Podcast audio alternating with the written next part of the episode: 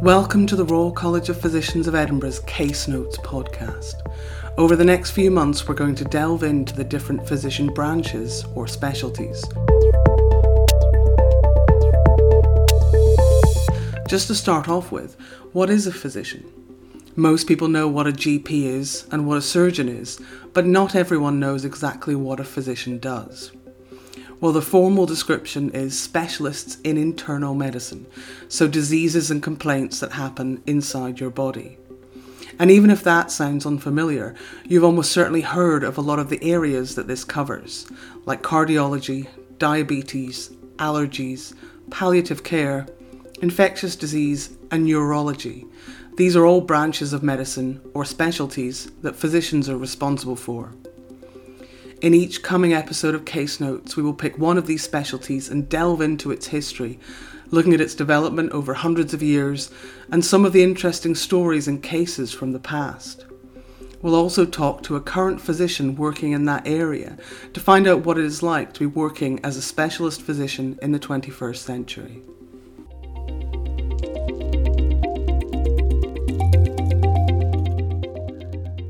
Today we have a contributor joining us, Olivia Howarth, who's going to tell us about the history of this specialty. Cardiology is the branch of internal medicine that deals with diseases and abnormalities of the heart and some parts of the cardiovascular system. It encompasses diagnosis and treatment of congenital heart defects, coronary artery disease, heart failure, valvular heart disease, and electrophysiology. The heart has played an important role in understanding the body since antiquity. Ancient Egyptians believed that the heart was the source of emotion and thought, that it recorded all of the good and bad deeds of a person's life and was needed for judgment in the afterlife. This is why it was left inside the body during mummification. The first recorded book on cardiology, the Treatise on the Heart, was one of the nine parts of the Ebers Papyrus, dating to fifteen fifty B C E. The Ebers Papyrus is the most extensive record of ancient Egyptian medicine and provides great insight into Egyptian anatomy generally, as well as the cardiovascular system specifically. It contains many incantations meant to turn away disease-causing demons, but it also provides evidence of empirical practice and observation. Clinical scenarios detail a variety of issues that could affect the heart. The heart was supposedly deflected when heat from the anus caused it to enlarge and shift towards the stomach. It was spread out when its vessels carried feces, and it was flexed or shrunken when rekedu fell upon it, rekedu being the name of a poisonous substance in the lower intestines believed to cause disease. In ancient Egyptian medicine, the heart is described as being the central organ in a system of vessels supplying the body. This cardiocentric belief was perpetuated with the ancient Greeks, who also believed the heart to be the seat of intelligence. In the fourth century B C E, the Greek philosopher Aristotle identified the heart as the most important organ of the body, the first to form according to his observation of chick embryos. Based on his experience with animal dissection, Aristotle surmised that as certain animals could move and feel without the brain, the brain could not be responsible for movement or feeling. Instead, he believed the heart was a three-chambered organ composed of sinews that allowed the body to move. It has been suggested that although the cardiocentric hypothesis was eventually proven incorrect, the emphasis on the importance of the heart in antiquity helped contribute to the discovery of the cardiovascular system. Arguably, the history of cardiology begins with the discovery of circulation. For a long time, it was thought that the English physician William Harvey was the pioneer of this idea in his great work Exercitatio Anatomica de Motu Cordis et Sanguinis in Animalibus, otherwise known as De Motu Cordis. Published in Frankfurt in sixteen twenty-eight, this book is a landmark in the history of cardiology and physiology more widely, as Harvey used his own empirical evidence to demonstrate the circulation of blood. He observed that with each beat, two ounces of blood left the heart, so that with seventy-two heartbeats per minute, the heart introduces five hundred forty pounds of blood every hour into the system. Prior to Harvey's work, physicians had relied on the teachings of ancient Greek physician Galen, who claimed that the blood was created by the liver and then consumed by living tissue. He disproved this theory, showing that the quantity and velocity of blood in the human body made it physically impossible for blood to do anything other than return to the heart by way of veins. However, Harvey was not the first to describe pulmonary circulation. Ibn al-Nafis was a thirteenth century Arab physician and polymath who studied medicine in Damascus before moving to Egypt, where he became chief physician at al-Naziri Hospital. Like Harvey, he also explained the construction of the heart, and in his book Commentary on the Anatomy of the Canon of Avicenna, he accurately described the flow of blood between the right side and the left side of the heart through the lungs. Although his description of pulmonary circulation was written over three hundred years before his European colleagues made the same discovery, Ibn al-Nafis's work was forgotten until the twentieth century, when it was uncovered in the Prussian State Library in Berlin. Nevertheless, by the end of the seventeenth century, anatomical knowledge of the heart was remarkably accurate, and Harvey's ideas were widely accepted. It was arguably the eighteenth century that saw the beginning of clinical cardiology. In seventeen forty-nine, the first textbook on heart disease was published by Jean-Baptiste de Senac, physician to King Louis the Fifteenth. The result of years of anatomical and physiological study, Traité de la structure du corps, de son action et de ses maladies, contained much therapeutic advice. Senac described several heart disorders, including aortic regurgitation, mitral calcification, and mitral regurgitation. He advised opiate and venesection for acute pulmonary edema, rest for heart failure, and quinine for disorders of rhythm. At this time, clinical cardiology was based on pulse examination and auscultation, the technique of placing the ear directly on the patient's chest, whereas diagnosis of heart diseases was performed in post-mortem examination. Senac's treatise is impressive because it reveals much about the anatomy of the heart and cardiac disease before the development of such diagnostic techniques as percussion of the chest and mediate auscultation. Percussion for examination of the chest was first described in seventeen fifty-four by the Austrian physician Joseph Leopold Auenbrugger. Tradition has it that Auenbrugger, as an innkeeper's son, learned about percussion by watching his father tap on wine barrels in his cellar to determine how full they were.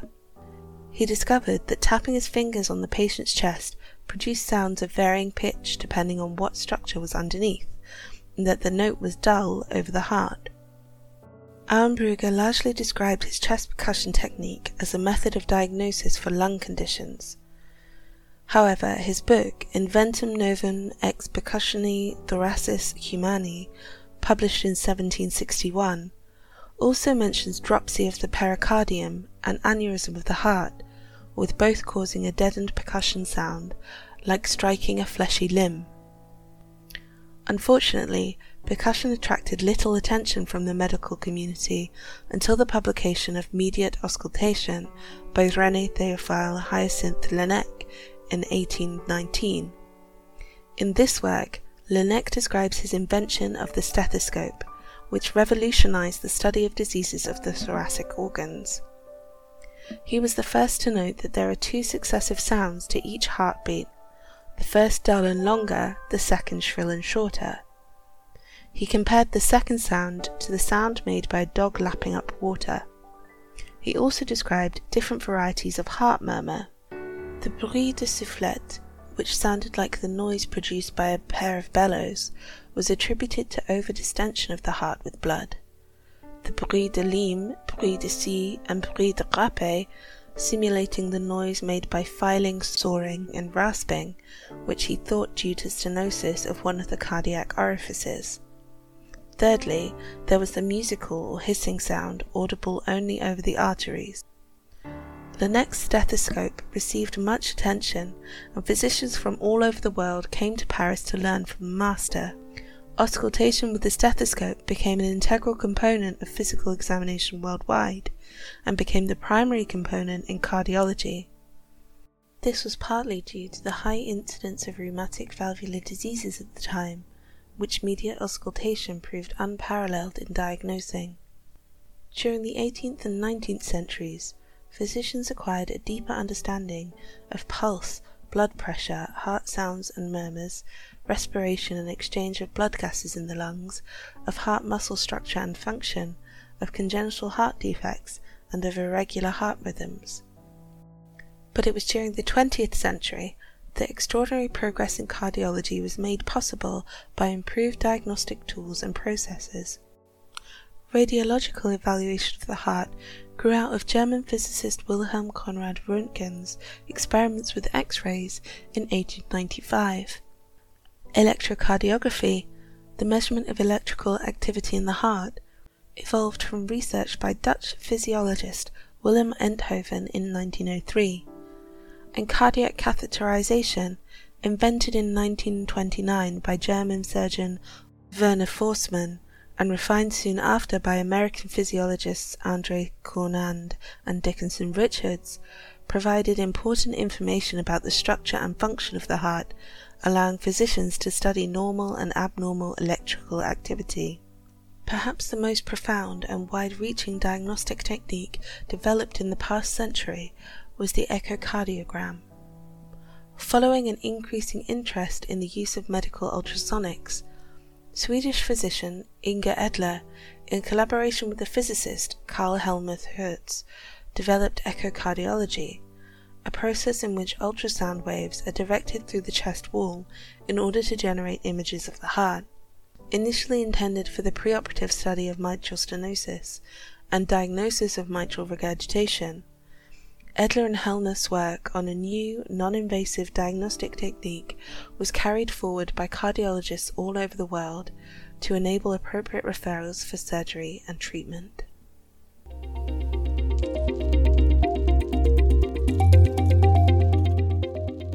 So today we're talking about cardiology, and we have Doctor Omar Fersia here. So welcome. I wondered if we could start off by you just saying a little bit about yourself, you know, where you work and, and what you do. Yeah, thank you, Daisy, for the, for inviting me. Um, so, yeah, my name is uh, Omar Fersia. I'm a, a consultant cardiologist in Forth Valley Royal Hospital. Um, I graduated uh, with an M B C H B degree from the University of Dundee in two thousand seven. Uh, I did my uh, core medical training in Dundee before moving to Edinburgh and training cardiology in Edinburgh, uh, and finishing my training in two thousand nineteen. Uh, I worked as a consultant cardiologist in Dumfries and Galloway for a year initially before moving to N H S Forth Valley, where I'm a consultant cardiologist and a cardiac devices lead in N H S Forth Valley.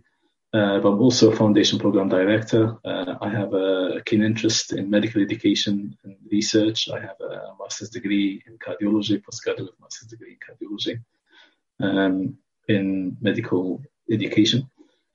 Um, And uh, I run uh, regular training sessions uh, for nursing staff, for cardiology uh, trainees, but also for foundation uh, doctors in medicine. That's me in a nutshell.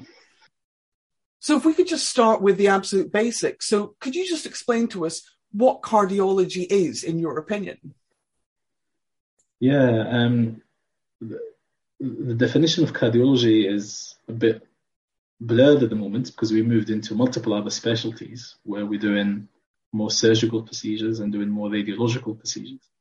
But if you go back to the basics, cardiology is a, a discipline within medicine that deals with the heart and disorders of the cardiovascular system. Um, and within that, we have multiple subspecialties, almost like branches of the heart and the cardiovascular system. Uh, and these are, for instance, coronary heart disease. These are people with angina and heart attacks, where the cardiologists deal with those patients. To patients with heart failure, these are people with impaired function of the heart or pump function failure. To patients with disorders of the rhythm of the heart, uh, people with irregular heartbeat and palpitations. And also people with um, the cardiomyopathy, which is a muscle disorder of the heart, for instance. So all of these multidisciplinary, um, you know, specialties within cardiology are the day-to-day function of a cardiologist, and they define what cardiology is nowadays. Thank you very much. So that's what cardiology is. I'm interested to find out about what cardiology isn't. So whether we're talking about your patients, the, the public, you know, some of your peers or colleagues, are there any stereotypes that people have about cardiologists, or are, are there any misconceptions about the work that you do?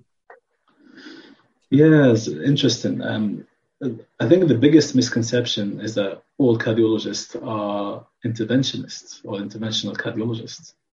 And um, we face this quite a lot in our clinics, in our patient clinics, where the patients, in a way, expect you to be an interventional cardiologist, to be doing coronary angiography and coronary angioplasty. These are procedures we do to open up the blocked arteries and put stents within the heart. In reality, that's only a minority of cardiologists do that. It's only one subspecialty out of six or seven subspecialties of cardiology. So not most, you know, most cardiologists don't do that. Most cardiologists refer patients to, you know, interventional cardiologists to do this type of procedures.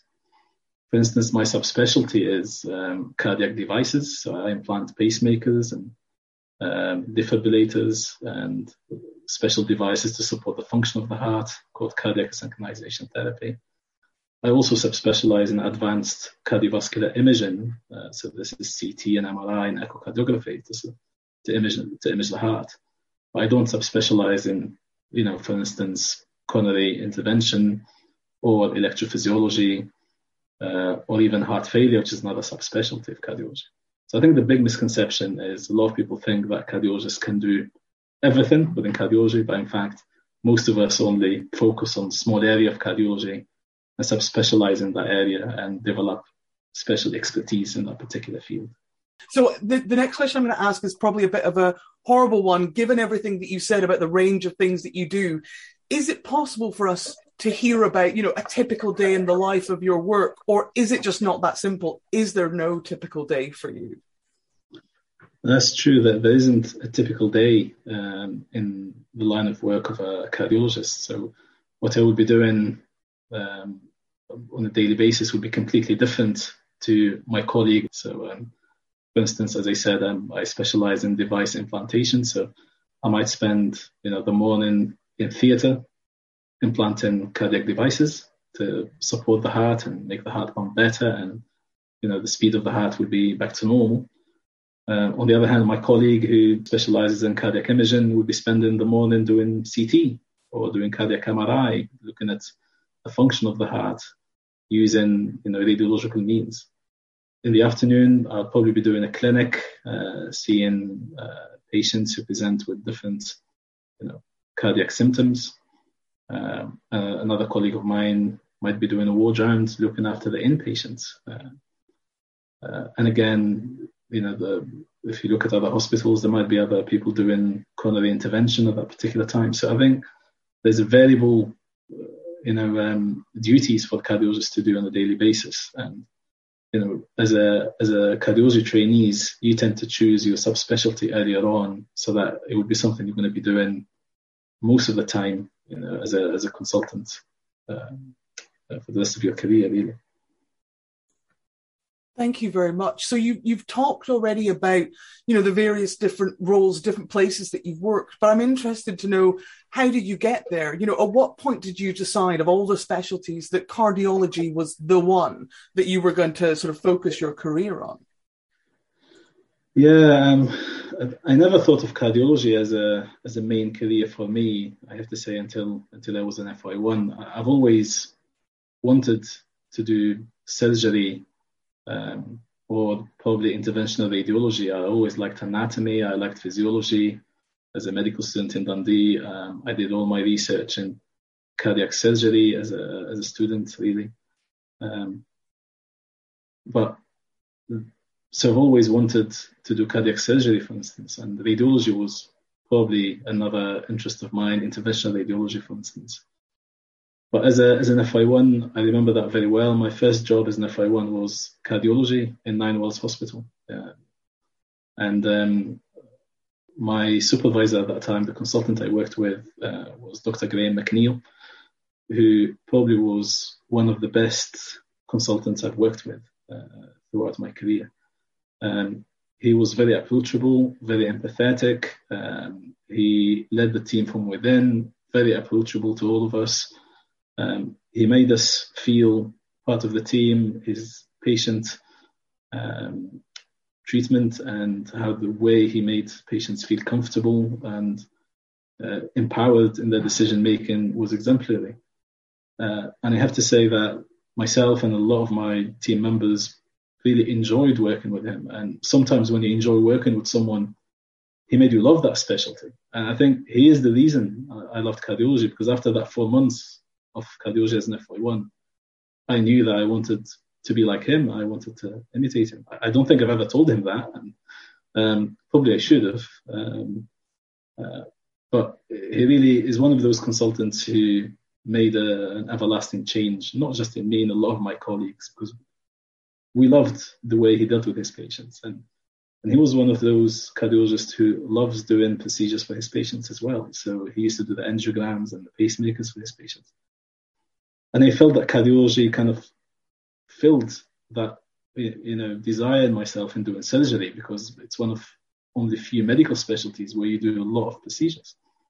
And at the same time, you do lots of radiological procedures. So you do C T scans and M R I and echocardiograms. So, so for me, I felt that cardiology, you know, fills the best of both worlds: surgery, radiology, but also you have that role model of a consultant that does all of that and deals with patients in a nice way, where the patients are at the center of of um, of the care. Uh, and since then, that was me focusing on cardiology till um, till uh, till I managed to be successful in, in training cardiology. So yeah, it took one man to, you know, change my mind. Fantastic, thank you. So I'm also interested to know, over your career so far, have there been any particularly interesting cases or disease types? I mean, obviously, we don't want to get into anything that's going to be a breach of data protection, but has there has been has there been anything in terms of the treatment side of things that has really stuck with you as as something that's impacted on you? Um, obviously, there's been there's been a lot of developments in cardiology, a lot of technological advances in cardiology. Um, I think probably the main thing that stuck with me is how patients present with the same disease but with different symptoms. Um, and I, as a as a specialist in, in heart rhythm disorder, and, and uh, you know, I specialize in cardiac devices. I implant them for people with slow heartbeat and abnormal heartbeats, for instance, or poor cardiac function. You always think that you know all the symptoms that patients present with. Um, but I had the humbling experience to know that a colleague of mine who shared an office with me for, you know, three, four years, had a problem with a heart rhythm disorder. And, you know, he's a cardiologist and I'm a cardiologist, and none of us managed to diagnose or even know the problem until the end.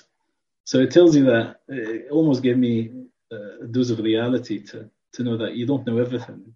And, um, sometimes things that seems quite simple and easy are not, and patients as human beings don't present with the same symptoms. We're not dealing with, you know, a fixed, you know, what we call physics, as opposed to, um, uh, you know, something unfixed. We're, we're dealing with human beings. The human beings are different. Are, um, there's a lot of subject, subjective elements to their to their symptoms, and some of them don't complain.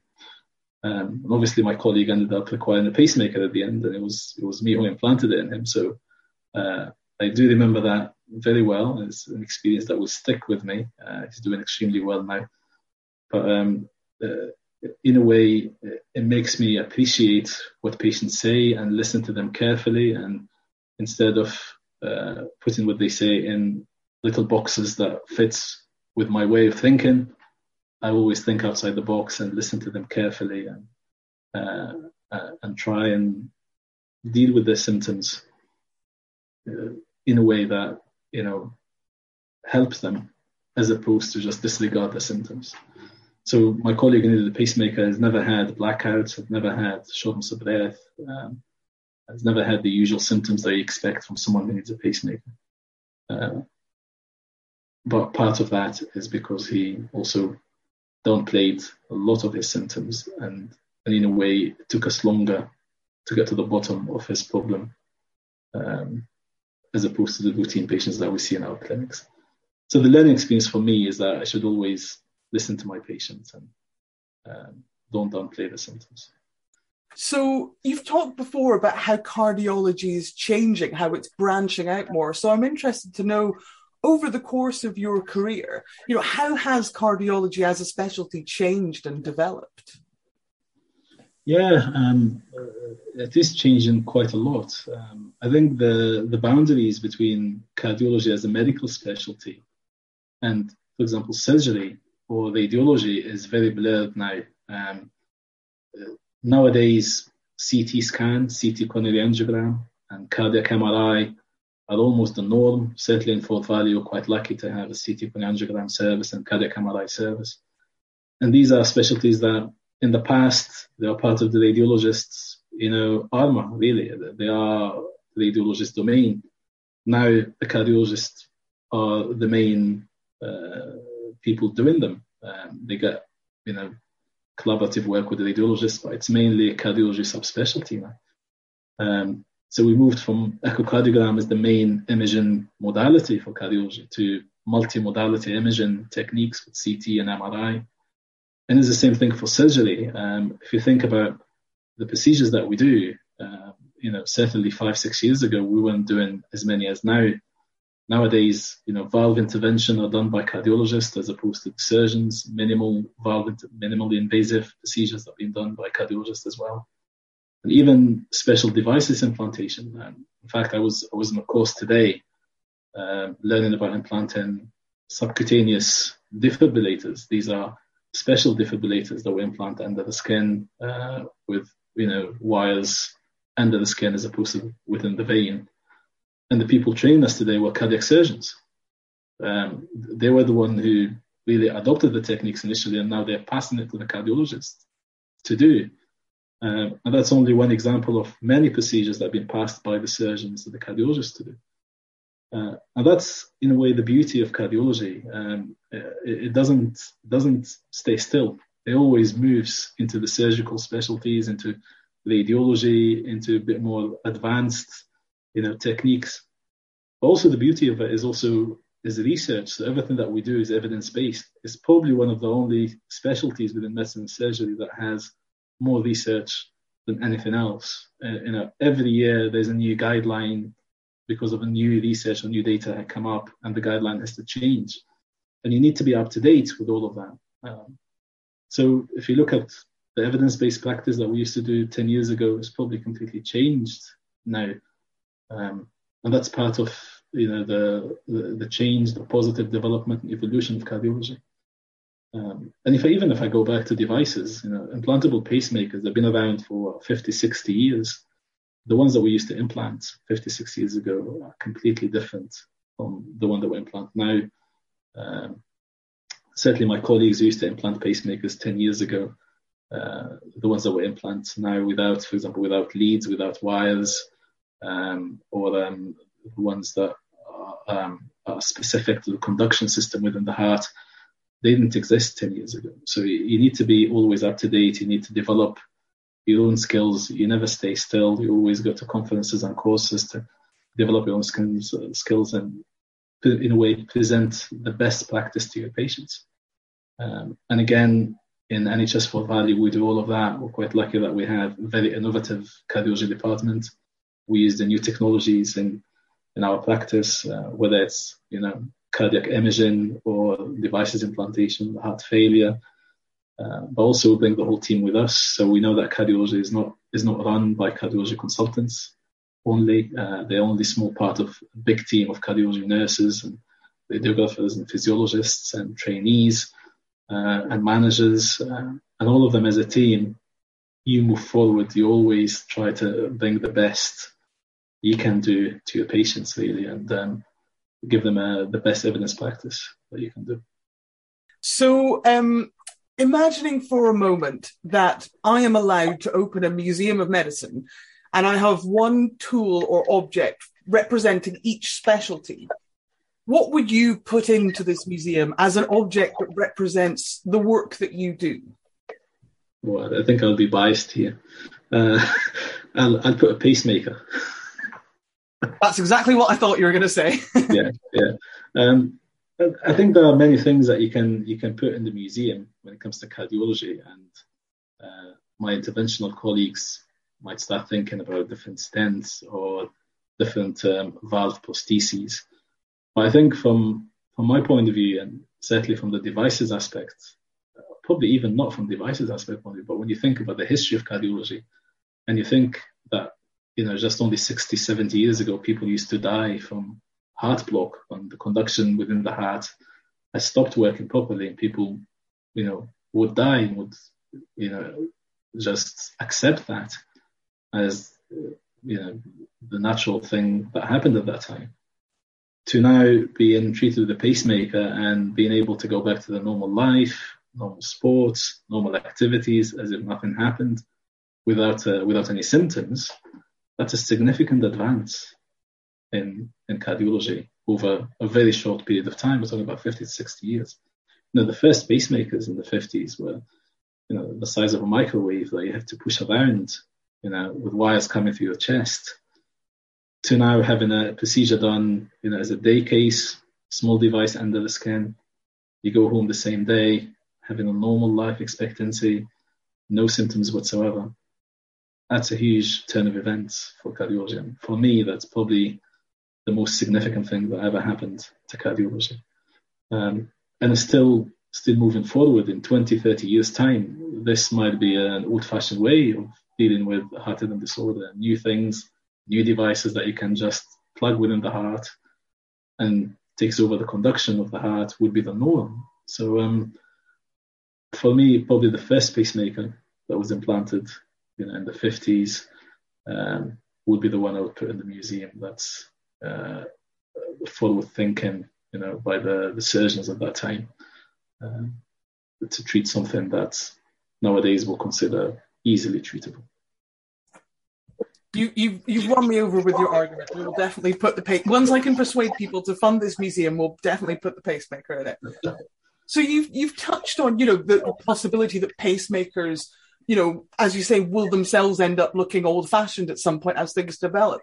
So I was wondering if you had any other thoughts on where you see cardiology going. You know, are there any changes that you think are on the horizon in ten, twenty or, or more years' time? Yeah, yeah, no, absolutely. I think that there's a lot of changes, you know, even even after COVID now, um, well, since COVID, for instance, there's been a lot of developments in cardiology, uh, particularly use of technology. So We we see a lot of smartwatches these days that diagnose, you know, heart rhythm disorder.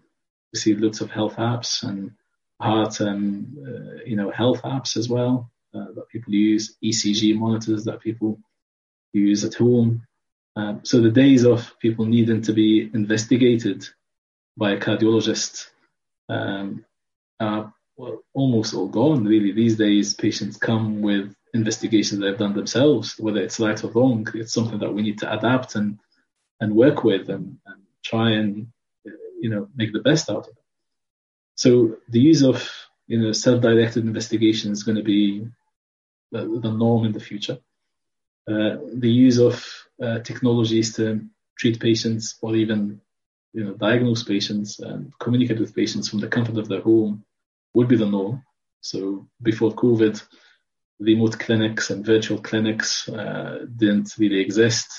Nowadays, this is the norm. You know, clinics via uh, video conferences and uh, via telephone, for instance, is the norm these days, and the patients accept that. And um, and some of them like that quite a lot. Um, we have patients from remote areas in Forth Valley.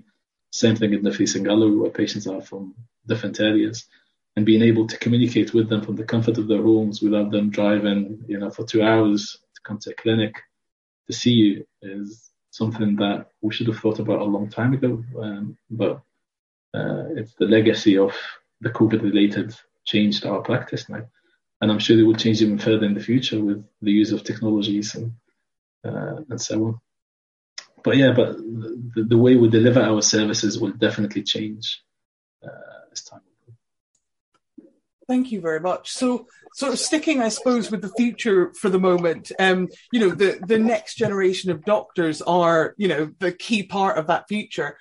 And I was just thinking, you know, there, there may be people listening to this podcast who are at university studying medicine, who are thinking about how to specialise, or or who are thinking about going to university to study medicine. So is there any advice that you would give to this next generation of doctors? And why should they pick cardiology rather than any other specialty? yeah. Um, I hope that they have um, really good consultants that can take them under their wings and obviously, you know, show them how to look after the patients and, um, you know, make them want cardiology or love cardiology. And that that's a starting point. I think being mentors for the future is, is the main thing.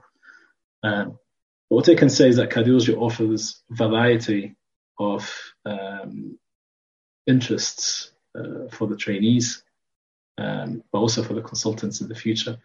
So it's not it's not just one discipline, which we call cardiology, but it's multiple disciplines that all fits in within cardiology. Uh, so if they want, if they if they are interested in surgical procedures, there's always intervention and cardiac devices. If they're interested in uh, radiological procedures, there's always C T and cardiac M R I and echocardiogram, for instance. Um, if they're more interested in um, diagnosing um, heart failure and cardiomyopathies, for instance, and inherited cardiac conditions and congenital heart disease, this all exists within cardiology. And within all the cardiology subspecialties, you have that communication within the team. You have cardiology nurses, you have physiologists, you have multidisciplinary ap- approach to, to patient care. So you always feel supported, you feel part of the team, um, and you feel that things are always evolving within cardiology. So, you know, the old days where, you know, cardiologists were done by a consultant, for instance, in the clinic seeing patients is it's changed completely. Now you have nurses running clinics, cardiology nurses, nurse-led clinics, for instance. So that interaction with other specialties, the, you know, the, the transfer of experience is always there. Um, and I always find that fascinating and I found it very helpful. I always felt that I'm part of, part of a team. Most importantly, what I want to tell the trainees or the students is the misconception that cardiology doesn't offer that work-life balance, because cardiology is always busy, they're on call, um, you, you know, it's always kind of work that comes first when it comes to cardiology. That's not true. In fact, um, I quite love cardiology for that reason. I have really good work-life balance. Um, I drop my kids to school, pick them up from school every day, um, spend, you know, the nights with them, uh, spend the weekends, most of the weekends with them. So it's the same as any other medical specialty. Uh, but there's another subspecialties within cardiology where, in fact, you don't have to be doing a lot of, you know, out-of-hours procedures like coronary angioplasty or coronary angiography. You can do heart failure. You can do devices. You can do multiple other subspecialties if, uh, you know, the out-of-hours uh, intervention is not for you. So what I want to what I want to tell the trainees is, don't think of it as a, a negative impact on your life balance. It can give you good work-life balance. It can give you a lot of satisfaction, uh, whatever your interests are, whether it's surgery or medicine or um, radiology. Cardiology covers all of that, which is unique, uh, you know, when you think about all the other specialties. Um, and um, it's one of those specialties as well in cardiology where there's a, a good mix, you know, from, you know, females and males joining cardiology, people from different, you know, ethnicity and different backgrounds joining cardiology. So it's very open to everyone, really. Probably unreasonable question to ask you, given everything that you said, because I'm interested to know what are the particular skills that you need as a cardiologist. But it may be, again, with the range of things people do, there are no particular skills. But what what, what makes a good cardiologist, would you say? Um, yeah, um, going back to the basics, at the end of the day, cardiology is a, a medical discipline, it's a discipline of medicine. And really what makes medicine uh, what it is, is having a good communication skills. So being empathetic to your patients, listening to them, listening skills are crucial.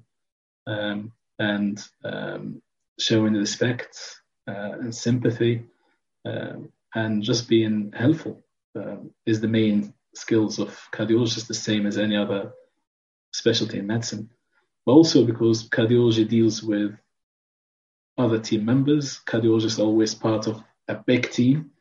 Um, so having that you know, team player and team leader kind of uh, skills is useful, being approachable and um, and also being motivated and ambitious to change things, because cardiology is always changing. It's not static uh, at all. If I remember, you know, when I was in Nine Wells Hospital in two thousand seven, when we used to thrombolyze patients, give them a drug to you know, get rid of the clot uh, from when they have a heart attack, to now when they're doing angiograms and putting stents. Things have evolved massively within, you know, ten years in, in Nine Wells Hospital, for instance. It's the same thing um, in N H S Forth Valley, where we used to send our patients to Edinburgh for pacemakers and cardiac devices, to now being able to do all of them locally. Things have moved significantly. So having that ambitious and motivated, you know, personality is always uh, helpful in cardiology, because cardiology is always moving forward. It never, never stays the same. This has been really fascinating. Thank you so much for joining us, Omar. Likewise. Um, Thank you so much, Daisy, for inviting me.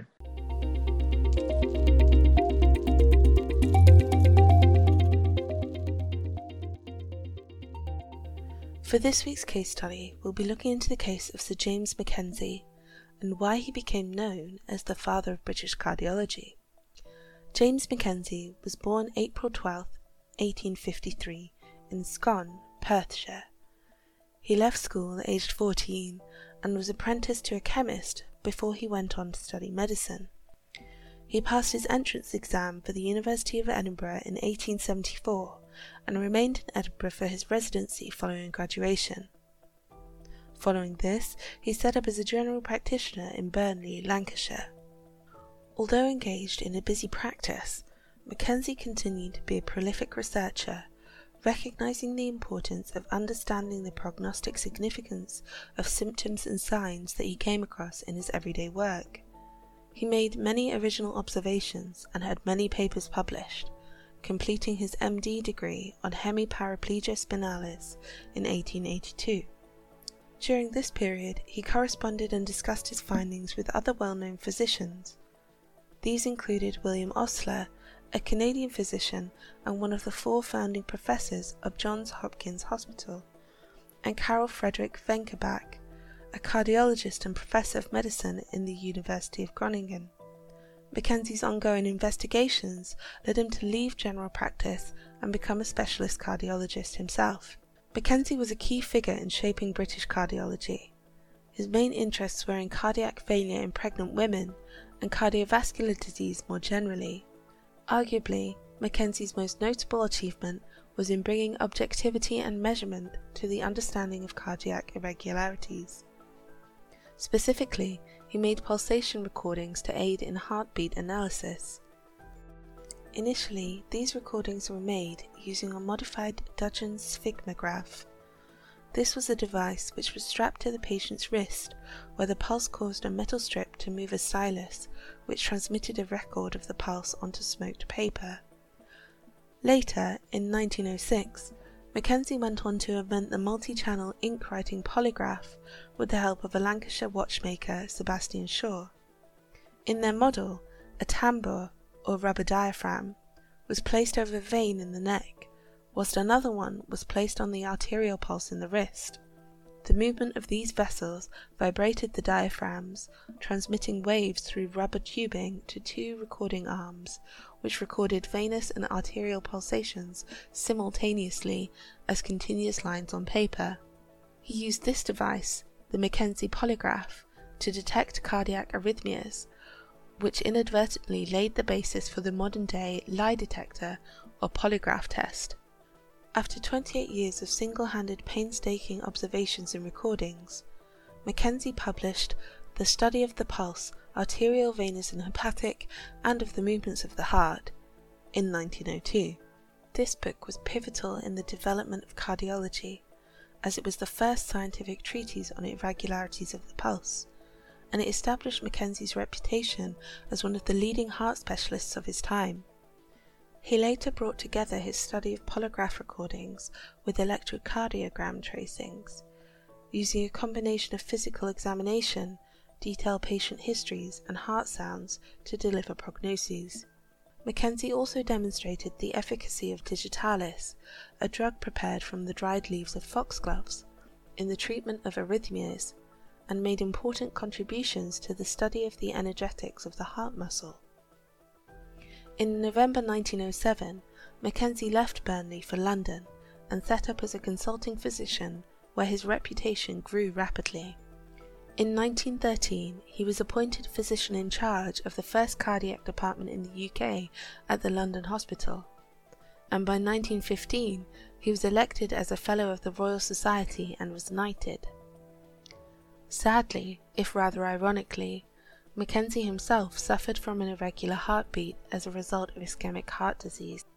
However, even in this he was diligent at recording his symptoms and history. He had his first heart attack in nineteen oh one and recorded his own atrial fibrillation during this episode. He was also case twenty-eight in his own book Angina Pectoris, published in nineteen twenty-three. He died shortly after developing severe cardiac pain whilst at a Burns supper in London in nineteen twenty-five, and in accordance with his wishes, his heart was removed by his assistant John Parkinson. Parkinson then sent the heart to David Waterston, Professor of Anatomy at St Andrews, who with the help of D F Capel, Professor of Pathology in Dundee, wrote up the pathological description in the British Heart Journal in nineteen thirty-nine. This revealed that Mackenzie had extensive coronary artery disease and evidence of recent and old myocardial infarction. Sir James Mackenzie was a pioneer in the study of cardiac arrhythmias and cardiovascular dysfunction, and a master in the art of clinical observation, no doubt deserving of his title as the father of British cardiology.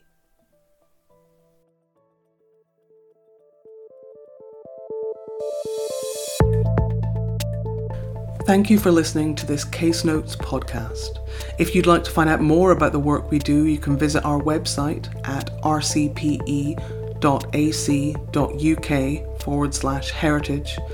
You can also find us on Twitter at R C P E Heritage, and we have a Just Giving page, R C P E Heritage, linked to on our website if you'd like to support our work and help to fund future podcasts.